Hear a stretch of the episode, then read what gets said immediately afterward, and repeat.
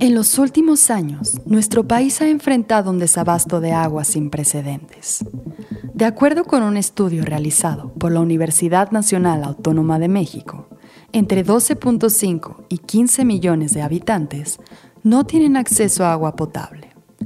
Esto es aproximadamente el diez por ciento de la población total. De los que sí acceden, casi treinta por ciento, no cuentan ni con la cantidad ni con la calidad suficiente. Sin duda alguna, México es rico en recursos, pero el problema se encuentra en cómo están siendo aprovechados.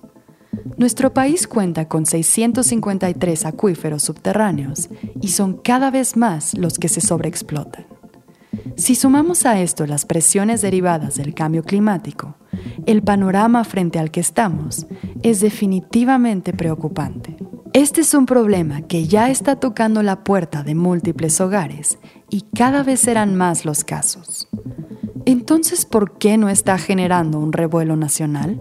Es necesario hablar sobre lo que sucede con este líquido vital. En esta ocasión, dedicaremos dos episodios a analizar de la mano de especialistas la crisis de agua que enfrentamos en México. Yo soy María González Delgado y esto es Vigilante.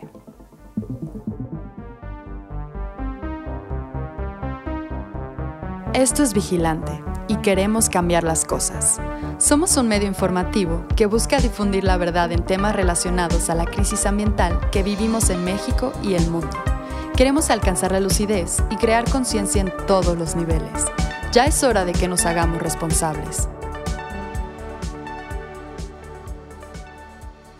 Hoy hablaremos sobre la crisis de agua en México. Parte uno. En este episodio, José Luis Luege, ex titular de la Conagua, Semarnat y Profepa, y ahora presidente de la Asociación Civil Ciudad Posible, nos lleva por un recorrido que retrata la fuerte realidad que ya no podemos seguir ignorando.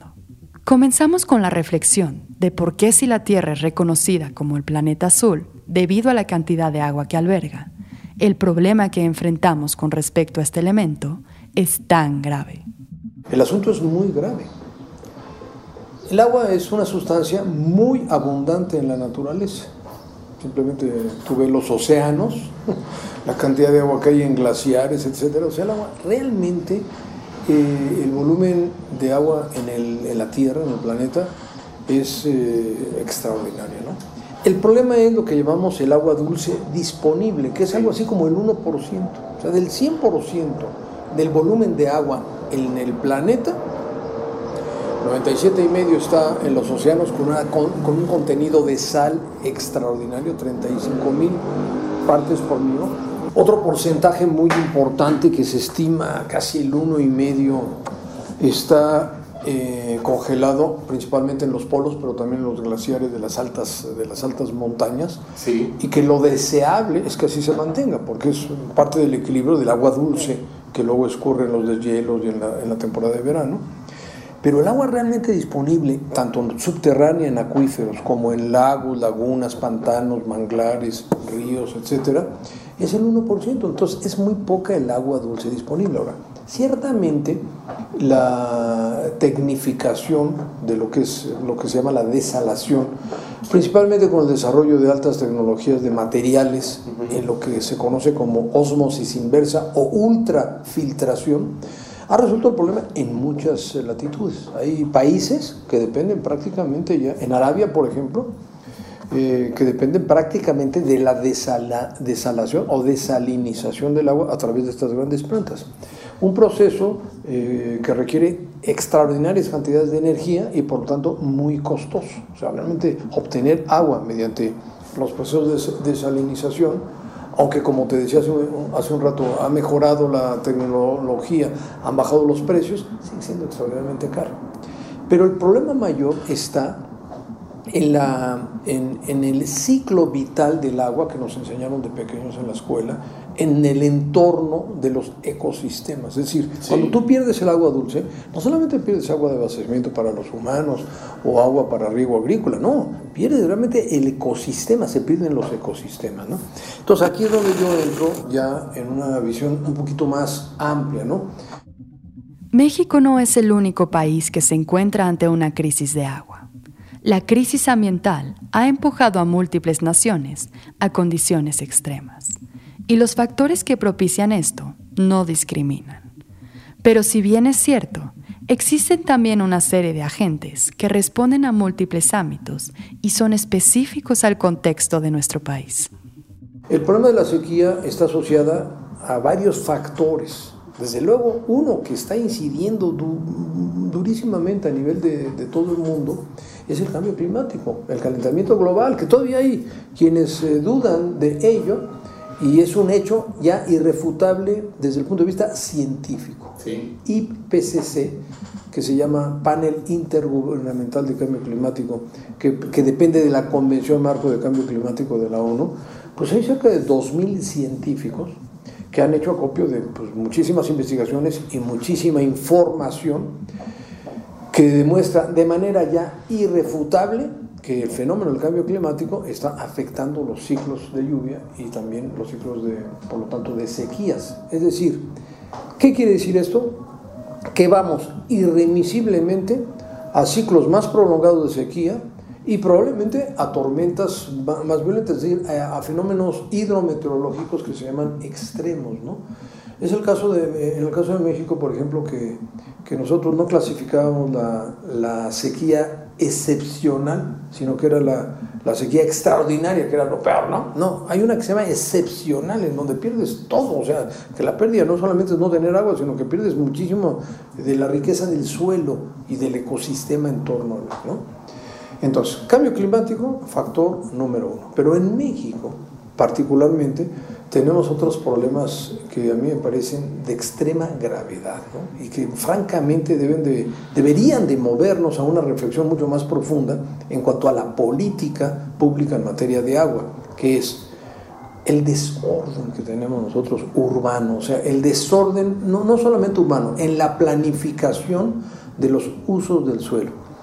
Lo que nosotros conocemos, de acuerdo a la ley de cambio, de, a la ley del equilibrio ecológico y de recursos naturales y el equilibrio ecológico, a la ley G E P A, el ordenamiento ecológico del territorio, es decir, sí, los usos del suelo deberían, deberían de estar alineados en su planeación de desarrollo en función a un ordenamiento ecológico. ¿Qué quiere decir esto? Que cada tipo de suelo tiene una vocación que debemos de respetar y debemos de entender, ¿no?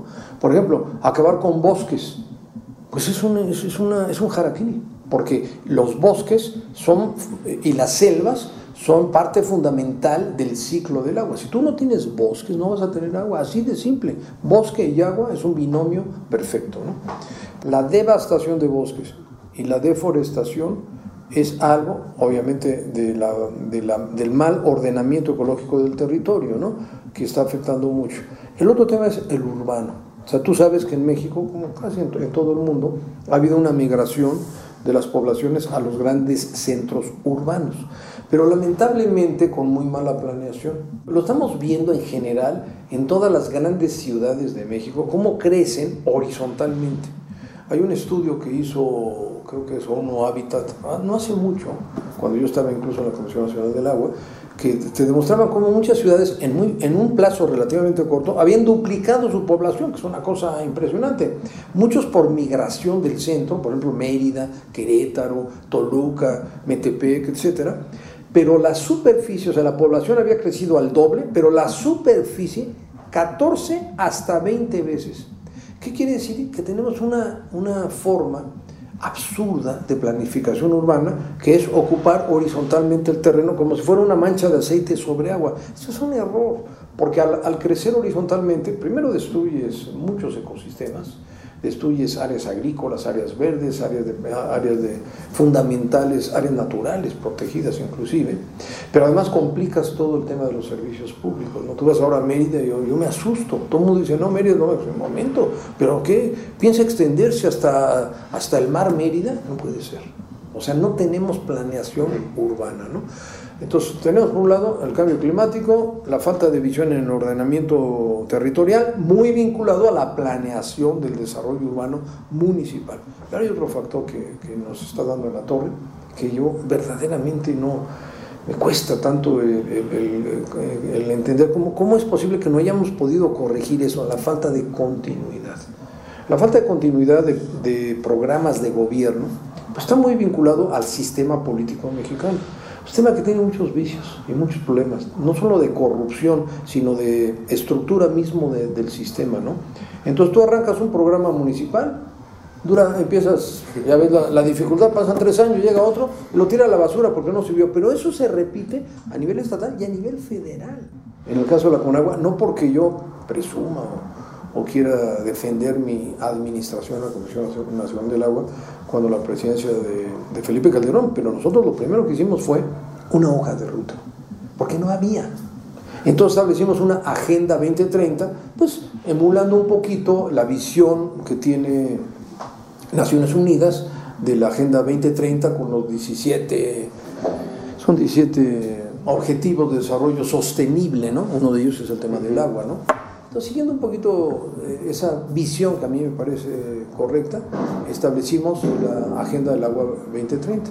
Entonces, no hay, si no hay visión de largo plazo en los temas del agua, estamos perdidos. La complejidad del asunto coloca a nuestro país en una posición crítica y alarmante, en donde la urgencia por atender el problema es extrema. Es por eso que debemos analizar este asunto con una mirada crítica y desde distintos ángulos que nos lleven a comprender qué es lo que está sucediendo. Entonces, ¿qué está pasando? Que frente a los fenómenos del cambio climático, frente a los fenómenos de, de, de una pésima planeación urbana, estamos teniendo ya serios problemas de abastecimiento de agua. Si no llueve, las presas se vacían, principalmente en las grandes urbes, ¿no? Por ejemplo, todo el mundo ahorita está alarmado con... Con, este, con Monterrey, la zona metropolitana de Monterrey, que son varios municipios, ¿no? Que es, una, es la, la segunda zona metropolitana de México. Bueno, a mí no me asusta Monterrey, a mí me aterra la Ciudad de México.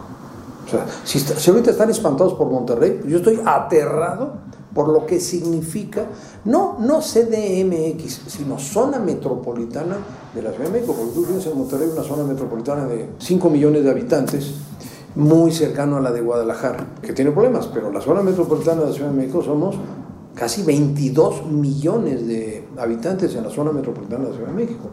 Y tú revisas el manejo del agua, por ejemplo, Monterrey y Ciudad de México, ha sido mil veces mejor Monterrey que la Ciudad de México. Porque Monterrey, esta no es la primera crisis que tiene, ha tenido varias.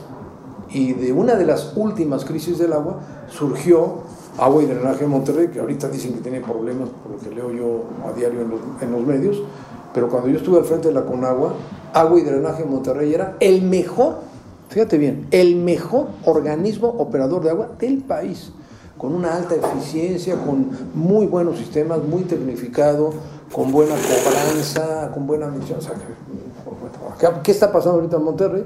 Efectivamente que sus dos principales fuentes de, de abastecimiento superficial, que representan solo, a eso voy a llegar ahorita, el treinta por ciento. Es decir, todo el mundo dice, no sé, las presas hasta abajo y, este, y hay una crisis, sí, hay una crisis tremenda, sí, pero tiene agua subterránea. Mucho mejor condición el agua subterránea de Monterrey que de la zona metropolitana de la Ciudad de México. O sea, Monterrey está sacando, extrayendo a, a profundidades bastante buenas todavía. Quiere decir que su acuífero, el famoso acuífero de Santa Lucía, está... Está sobreexplotado, pero, pero está bien. De hecho, la decisión ahorita del gobierno ha sido perforar más pozos, evidentemente con la autorización de la Conagua, obviamente en detrimento de la calidad de la recarga de los acuíferos, ¿no? Pero la Ciudad de México, que eh, siempre me referiré yo, yo nunca, nunca analizo en materia de agua a la Ciudad de México como C D M X o antes de F, sino siempre desde que yo estoy en la política he manejado la zona metropolitana, porque es la misma cuenca atmosférica, la misma cuenca, este, la misma cuenca de, de, de acuíferos, y por lo tanto tú no puedes eh, planificar bien el tema del agua si no lo haces con visión de cuenca, ¿no? Entonces la cuenca de la cuenca de Monterrey tiene mucha más posibilidad de mayor resiliencia que la cuenca del Valle de México. ¿Qué pasa en el Valle de México? Que somos una cuenca cerrada, que originalmente era, era, era fundamentalmente el anáhuac, o sea, un conjunto de lagos, por la condición arcillosa impermeable del suelo, que generó pues, una, una, una gran superficie prácticamente inundada, inundada la mayor parte del año, aunque eran, eran ciertamente lagos de, de profundidad somera, no eran lagos muy profundos, ¿no? Pero ciertamente la estupidez reiterada desde los primeros pobladores, la, la colonia y luego el México moderno ha sido sacar todo el agua del valle. Error que, nos, que lo vamos a pagar muy caro. Porque lo, yo siempre he defendido, y esa ha sido mi política, por ejemplo, con el tema de la zona federal del lago de Texcoco, que la Ciudad de México requiere áreas libres para captar agua de escurrimientos, porque aquí llueve en serio. Tenemos la media nacional de lluvia en la, en la Ciudad de México, a diferencia del norte, ¿no? Eh, ponen en riesgo el futuro de la ciudad. O sea, sí hay un foco rojo que a mi juicio debiera de ser, en este momento, una alarma, debe ser una condición de seguridad nacional atender este tema, pero yo afirmo que México está en una situación muy grave por la crisis del agua, por las sequías recurrentes, fenómenos que no solo el tema del cambio climático, sino todo lo que te he explicado, ¿no?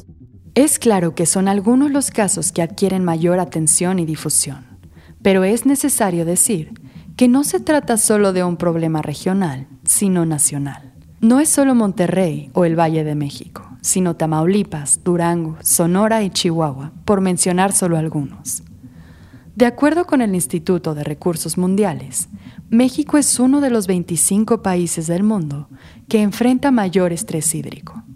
Son muchos, eh, lamentablemente son, son varios, ¿no? Por ejemplo, acabo de estar en Aguascalientes. Aguascalientes tiene, depende, cien por ciento de su acuífero. Ahí sí no hay vuelta de hoja. Por ejemplo, Monterrey tiene eh, dos presas que su destino exclusivo es agua potable, y pueden echar mano de la cuchillo, del Cuchillo, que es una presa de riego que está comprometido para, para un distrito de riego, pero que frente a una crisis, yo tomo el agua de ahí. Claro, no vas a sembrar, vas a perder los ciclos de, del veintidós, que no creo que lleguen a ese nivel, no van a, no van a echar, hasta donde yo sé, no van a echar mano de la presa del, del Cuchillo. Aguascalientes no tiene presas. Bueno, tiene una presa, que es el distrito cero cero uno, Pabellón Arteaga, que sí, podrían llevar agua, pero son, son como ciento cincuenta kilómetros. Y estás hablando de bombeos, de acueductos, de potabilizadoras, estás hablando de inversiones muy, muy grandes que además no se, no se hacen de la noche a la mañana, son proyectos que te llevan cinco años llevarlos a cabo, o sea, son proyectos difíciles. A mí me tocó hacer varios proyectos, ¿no? Yo creo que todo el norte tiene problemas, por ejemplo, del Departamento del Interior, de la Secretaría, digamos, del Interior, que viene siendo la Secretaría de Gobernación uh-huh. de los Estados Unidos, depende un organismo fuertísimo, durísimo, que se llama el, el Buró de Reclamaciones, que es, es un organismo que vigila todos los temas de tierras federales y de agua. Pero eso sí son... No, si son rudos, son rudos en serio, ¿no? Bueno, entonces, hay un problema grave de sequía también en la cuenca del río Colorado. El río Colorado, que pues prácticamente alimenta, son como siete estados de la Unión Americana, pero una parte fundamental que lamentablemente ha sido destruida ambientalmente es el delta del río Colorado. Y antes del delta del río Colorado atraviesa... y es el suministro de agua para Tijuana y para Mexicali en gran medida, principalmente Mexicali y los distritos de riego de, de Baja California, ¿no? Bueno, no hay agua en las presas. Entonces, las presas más grandes, la, ¿cómo se llama? La Glen Canyon y la presa Hoover, están muy abajo. Entonces, el buró de reclamación va a meter... ¿Sabes qué hacen los cotes? Cierran la llave. Cierran la llave, aunque tengamos un tratado de... de aguas y todo, ante la crisis de ellos, ellos no se andan con miramientos. Claro, violarían el tratado, entraríamos en un problema grave, diplomático, muy serio, pero ellos van a ver por sus eh, necesidades primero que por nosotros. Prueba evidente que el río Colorado, eh, cuando decidieron con- construir la presa Hoover, no bajó agua en, como en quince años. No dejaron pasar el agua. En lo que se llenaban las grandes, la de Glen Canyon y la de... No tienen, francamente no tienen escrúpulos, ¿no? Entonces... ¿Por qué? ¿Por qué se firma el tratado? Por la crisis de la, guerra, de la Segunda Guerra Mundial, que México, perdón, que Estados Unidos se vio una necesidad tremenda del apoyo de México, por muchas razones, pero entre otras, por eso se firma el tratado. Pero hasta entonces no nos habían dado agua. ¿Sabes qué decían ellos? Cuando sobre agua. ¿Cuándo van a dejar pasar agua a México? Cuando no, no sobre el agua. Esa era la política de los, esa es la política de los americanos. Entonces, el, el, el norte de, de la República, que es la zona de menor lluvia, es efectivamente el mayor riesgo. ¿Por qué? Porque llueve, eh, digamos, si la media son setecientos sesenta milímetros, en el sureste te llueven como dos mil quinientos, y en el norte tiene zonas de cincuenta milímetros. Por ejemplo, San Luis, San Luis Río Colorado, yo creo que nunca llueve, pero cuando llueve son cincuenta milímetros. El Bajío es el problema de, del uso del agua eh, de acuíferos, preferentemente para riego agrícola, lo cual no tiene sentido. O sea, tú tomas, eh, cuando tú bombeas de, un, de una agua subterránea, el agua está más pura que esta que estamos bebiendo tú y yo ahorita, pero mucho más transparente, pura, la puedes beber directamente. ¿Qué sentido tiene utilizar agua de primer uso, que le llamamos, para riego de alfalfa, de maíz, sorgo? No tiene ningún sentido. Bueno, pues es lo que estamos haciendo. Entonces el Bajío tiene que tener un radical cambio en el uso del agua agrícola. Bien parecería que este problema rebasa cualquier tipo de acción por parte de los gobiernos en todos los niveles, pero es momento de hablar de soluciones factibles. José Luis compartió con nosotros cuál es su visión con respecto a qué se debe hacer para atacar el problema. Ahora, eh, yo lo que he planteado, la única solución para que hagamos funcionar el tema de saneamiento y a la vez de abastecimiento es tratar el cien por ciento de las aguas y rehusar el mayor porcentaje posible de las aguas tratadas, ¿no? La norma cero cero uno que se aprobó y se modificó, no me acuerdo, en el noventa y seis, y que teóricamente dentro de la norma estaba establecido ciudad por ciudad, municipio por municipio, cómo iban a llegar al dos mil prácticamente con todo el agua tratada. Estamos igual o peor, estamos peor ahora. Entonces, el... El, lo que tenemos que hacer es, por un lado, eh, tratar todas las aguas municipales y, en la medida de lo posible, intercambiar el agua tratada por agua de riego, ¿no?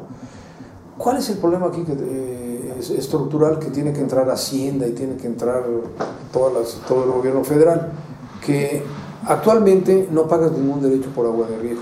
O sea, pues, nosotros pagamos derechos municipales, la industria paga, paga sus derechos. La agricultura no paga derechos. Porque tú tratas, por ejemplo, mi organismo municipal, puedo tratar el agua. Monterrey trata el cien por ciento de sus aguas residuales. Pero cuando yo la quiero llevar a un distrito de riego, pues tengo que hacer una infraestructura. Y eso tiene un costo.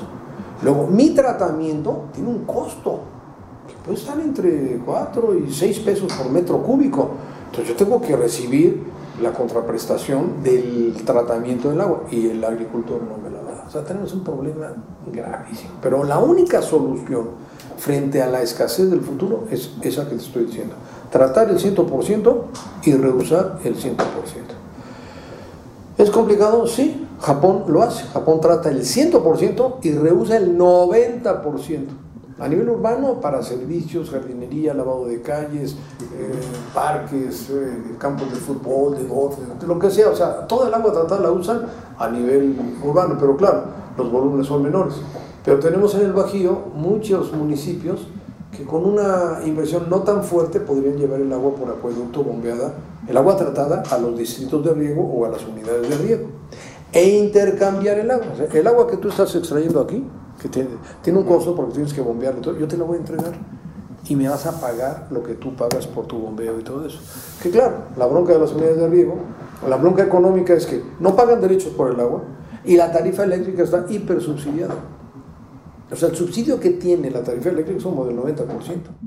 De acuerdo con el INEGI, México destina setenta y seis por ciento del agua a actividades agrícolas, un catorce por ciento al abastecimiento público, el cinco por ciento a la industria y otro cinco por ciento a la producción de energía. Estos datos aportan información clara para identificar un agente que no podemos dejar de ver, las actividades agrícolas. No te creas, porque todo el ciclo está bastante viciado, ¿no? Y esa es la otra parte a la que yo quiero llegar, ¿no? El, lo que se llama la tecnificación del riego agrícola. O sea, México tiene que entrar en una ruta de tecnificación al cien por ciento de su riego agrícola, que está muy asociada a la selección de cultivos. Si tú vas por cultivos de uso de agua extensivo, eh, como es el ma- ma- maíz, el sorgo y todo eso, estás frito porque requieres grandes volúmenes de agua para un producto que te va a dar un bajo un bajo rendimiento, un bajo, una baja utilidad. Uh-huh. En cambio, si tú vas a sistemas pues, altamente tecnificados, riegos por eh, ¿cómo se llama? invernadero, riego por goteo, aspersión, lo que se llama riego a la demanda, sí. Entonces tú puedes tener productos de alto valor agregado, de alto valor en el mercado, y por lo tanto tu ganancia va a ser mayor. Claro, tienes que invertir en toda la infraestructura, y ahí es donde el gobierno tiene que entrar con apoyos y subsidios, y no subsidiando eh, un subsidio totalmente perverso que está agotando los acuíferos, ¿no? Entonces tiene, por un lado, tratar el cien por ciento de las aguas y buscar llevar el agua de, tratada al riego agrícola, y El, el agua de primer uso que están usando el riego agrícola, llevarla para consumo humano. Esa es, digamos, la fórmula perfecta, ¿no? Ahora, la parte agrícola tiene que hacer una selección de cultivos distinta y tiene que tecnificar al máximo, máximo su riego. De no ser así, estamos ante una, ante una encrucijada muy seria. O sea, podemos llegar a una situación catastrófica, ¿no? Como vimos en episodios pasados, la migración hacia ciudades es un fenómeno que crece velozmente. Esto implica una mayor presión sobre los recursos disponibles, como es el caso del agua. Ahora, el tema urbano, eh, el, el riesgo mayor es en las grandes urbes. ¿Por qué? Porque obviamente la demanda es bestial, ¿no? Nosotros, aquí en la Ciudad de México, pues tenemos, nosotros consumimos, nosotros consumimos diario... No, no, perdón, este, anualmente dos mil quinientos millones de metros cúbicos de agua. Es una cosa, es un caudal de un río caudaloso, pues, ¿no? Y el setenta por ciento lo extraemos del subsuelo. ¿Qué ha pasado con los acuíferos de la Ciudad de México? Bueno, los acuíferos eran someros, o sea, tú hacías un hoyito y se anegaba inmediatamente. El agua estaba hasta arriba, ¿por qué? Porque eran lagos. Estaba, las arcillas estaban completamente saturadas, y abajo de las arcillas, abajo de las arcillas, el acuífero estaba repleto hasta arriba. Hoy no hay agua, cero superficial, no tenemos ningún lago, nada. Luego, las arcillas están completamente desecadas, han perdido la liga hidráulica uh-huh. del agua, por lo que son sumamente frágiles y por lo que se ha producido el fenómeno de subsidencia más grave del mundo, de hundimiento del suelo. Es impresionante el hundimiento del suelo de la Ciudad de México, que tiene otra serie de consecuencias catastróficas, ¿no? Pero luego, cuando llegas al, al suelo permeable, abajo de la arcilla, estamos extrayendo a trescientos y a cuatrocientos metros de profundidad. Es decir, estamos en riesgo de perder el acuífero. Bueno, son, siete, son tres principales acuíferos sí. de la, del Valle de México, ¿no? Que es el de la zona metropolitana, el Cuautitlán Pachuca y el de Texcoco. Los tres están igual de, de sobreexplotados. Entonces, en teoría, en teoría, todas las fuentes externas, primero fue Lerma y luego Cutzamala en tres, en tres etapas, en teoría era para dejar de extraer agua del acuífero. Imagínate, te estoy hablando de hidrólogos que plantearon esto hace setenta años, hace muchísimos años. Llegó, llegó Lerma y en lugar de que redujeran la extracción, no, incrementaron la demanda de vivienda, lo que yo te decía, los crecimientos hacia el Estado de México, uh-huh. le dieron en toda la torre a la planeación de la Ciudad de México, y luego llegó Cutzamala con el mismo objetivo que tampoco se cumplió. Entonces, la situación es verdaderamente grave. Y por si fuera poco, no solo se trata del abastecimiento de agua, sino de la calidad de este vital líquido.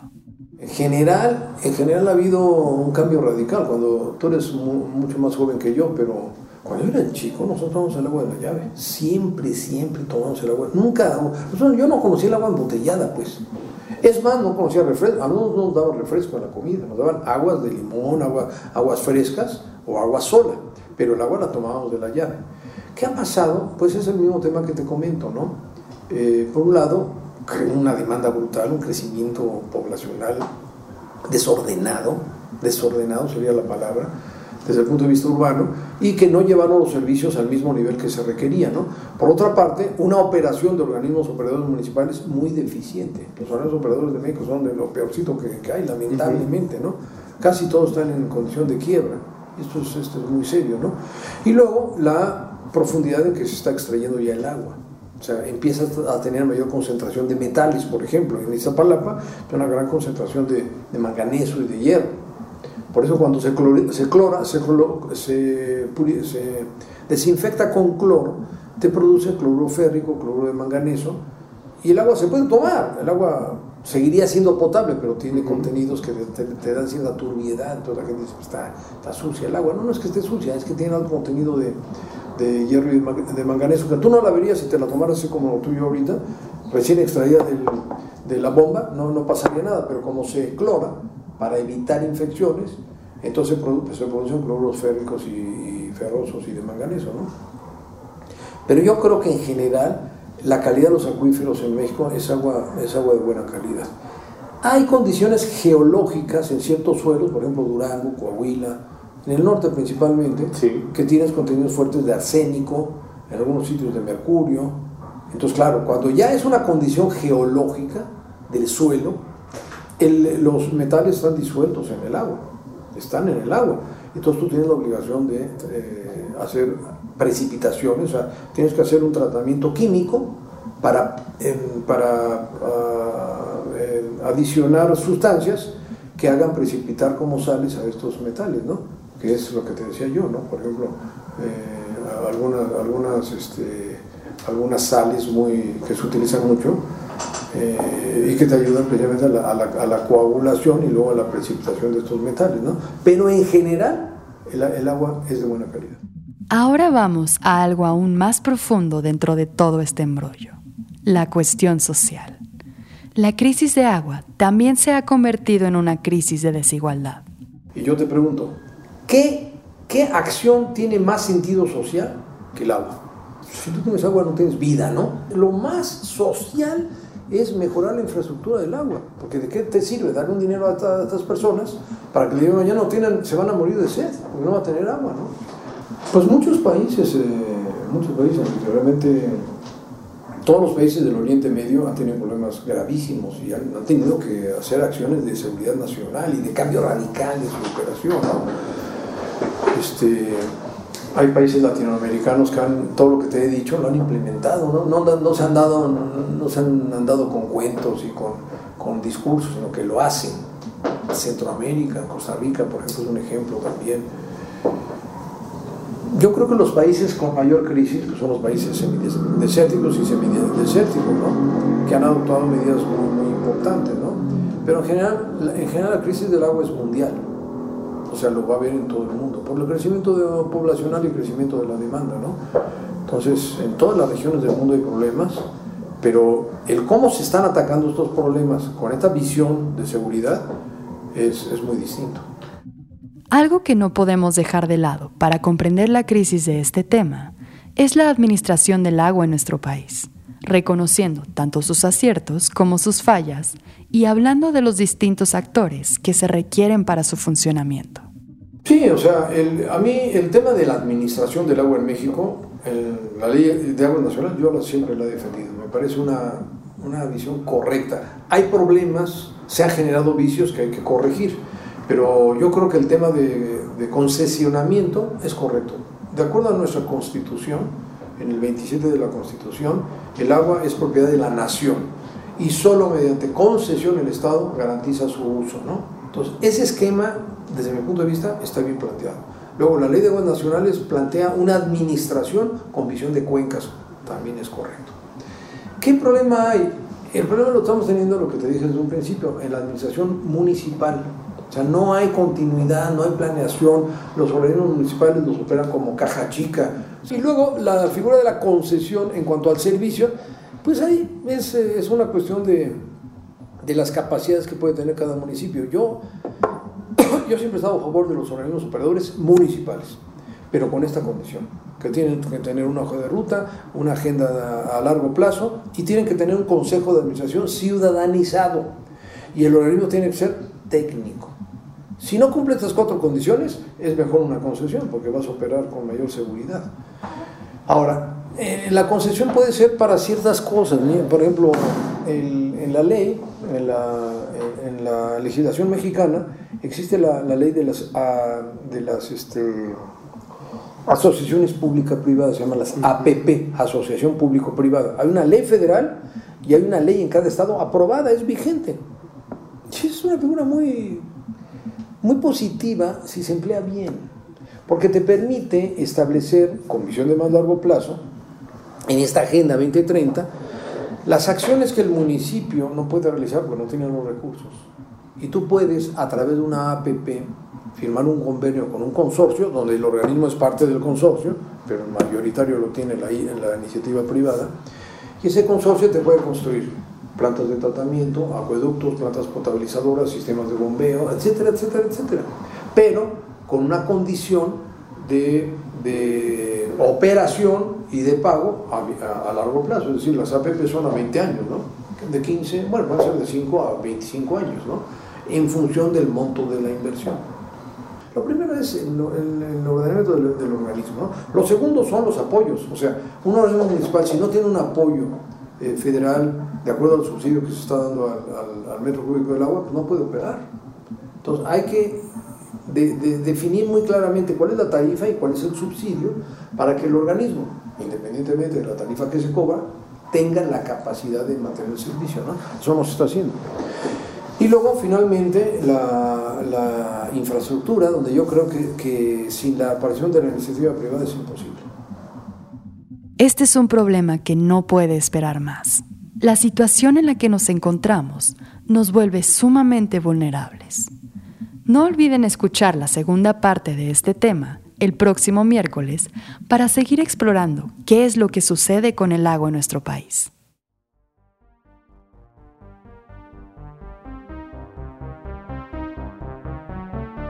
Agradecemos la participación de José Luis Luege Tamargo y del periodista Enrique Hernández para la realización de este episodio, así como el trabajo de edición de Mario Otero. Escucha nuestro podcast todos los miércoles en Spotify, Apple Podcast o tu plataforma favorita y encuéntranos en nuestras redes sociales como vigilante guión bajo bio.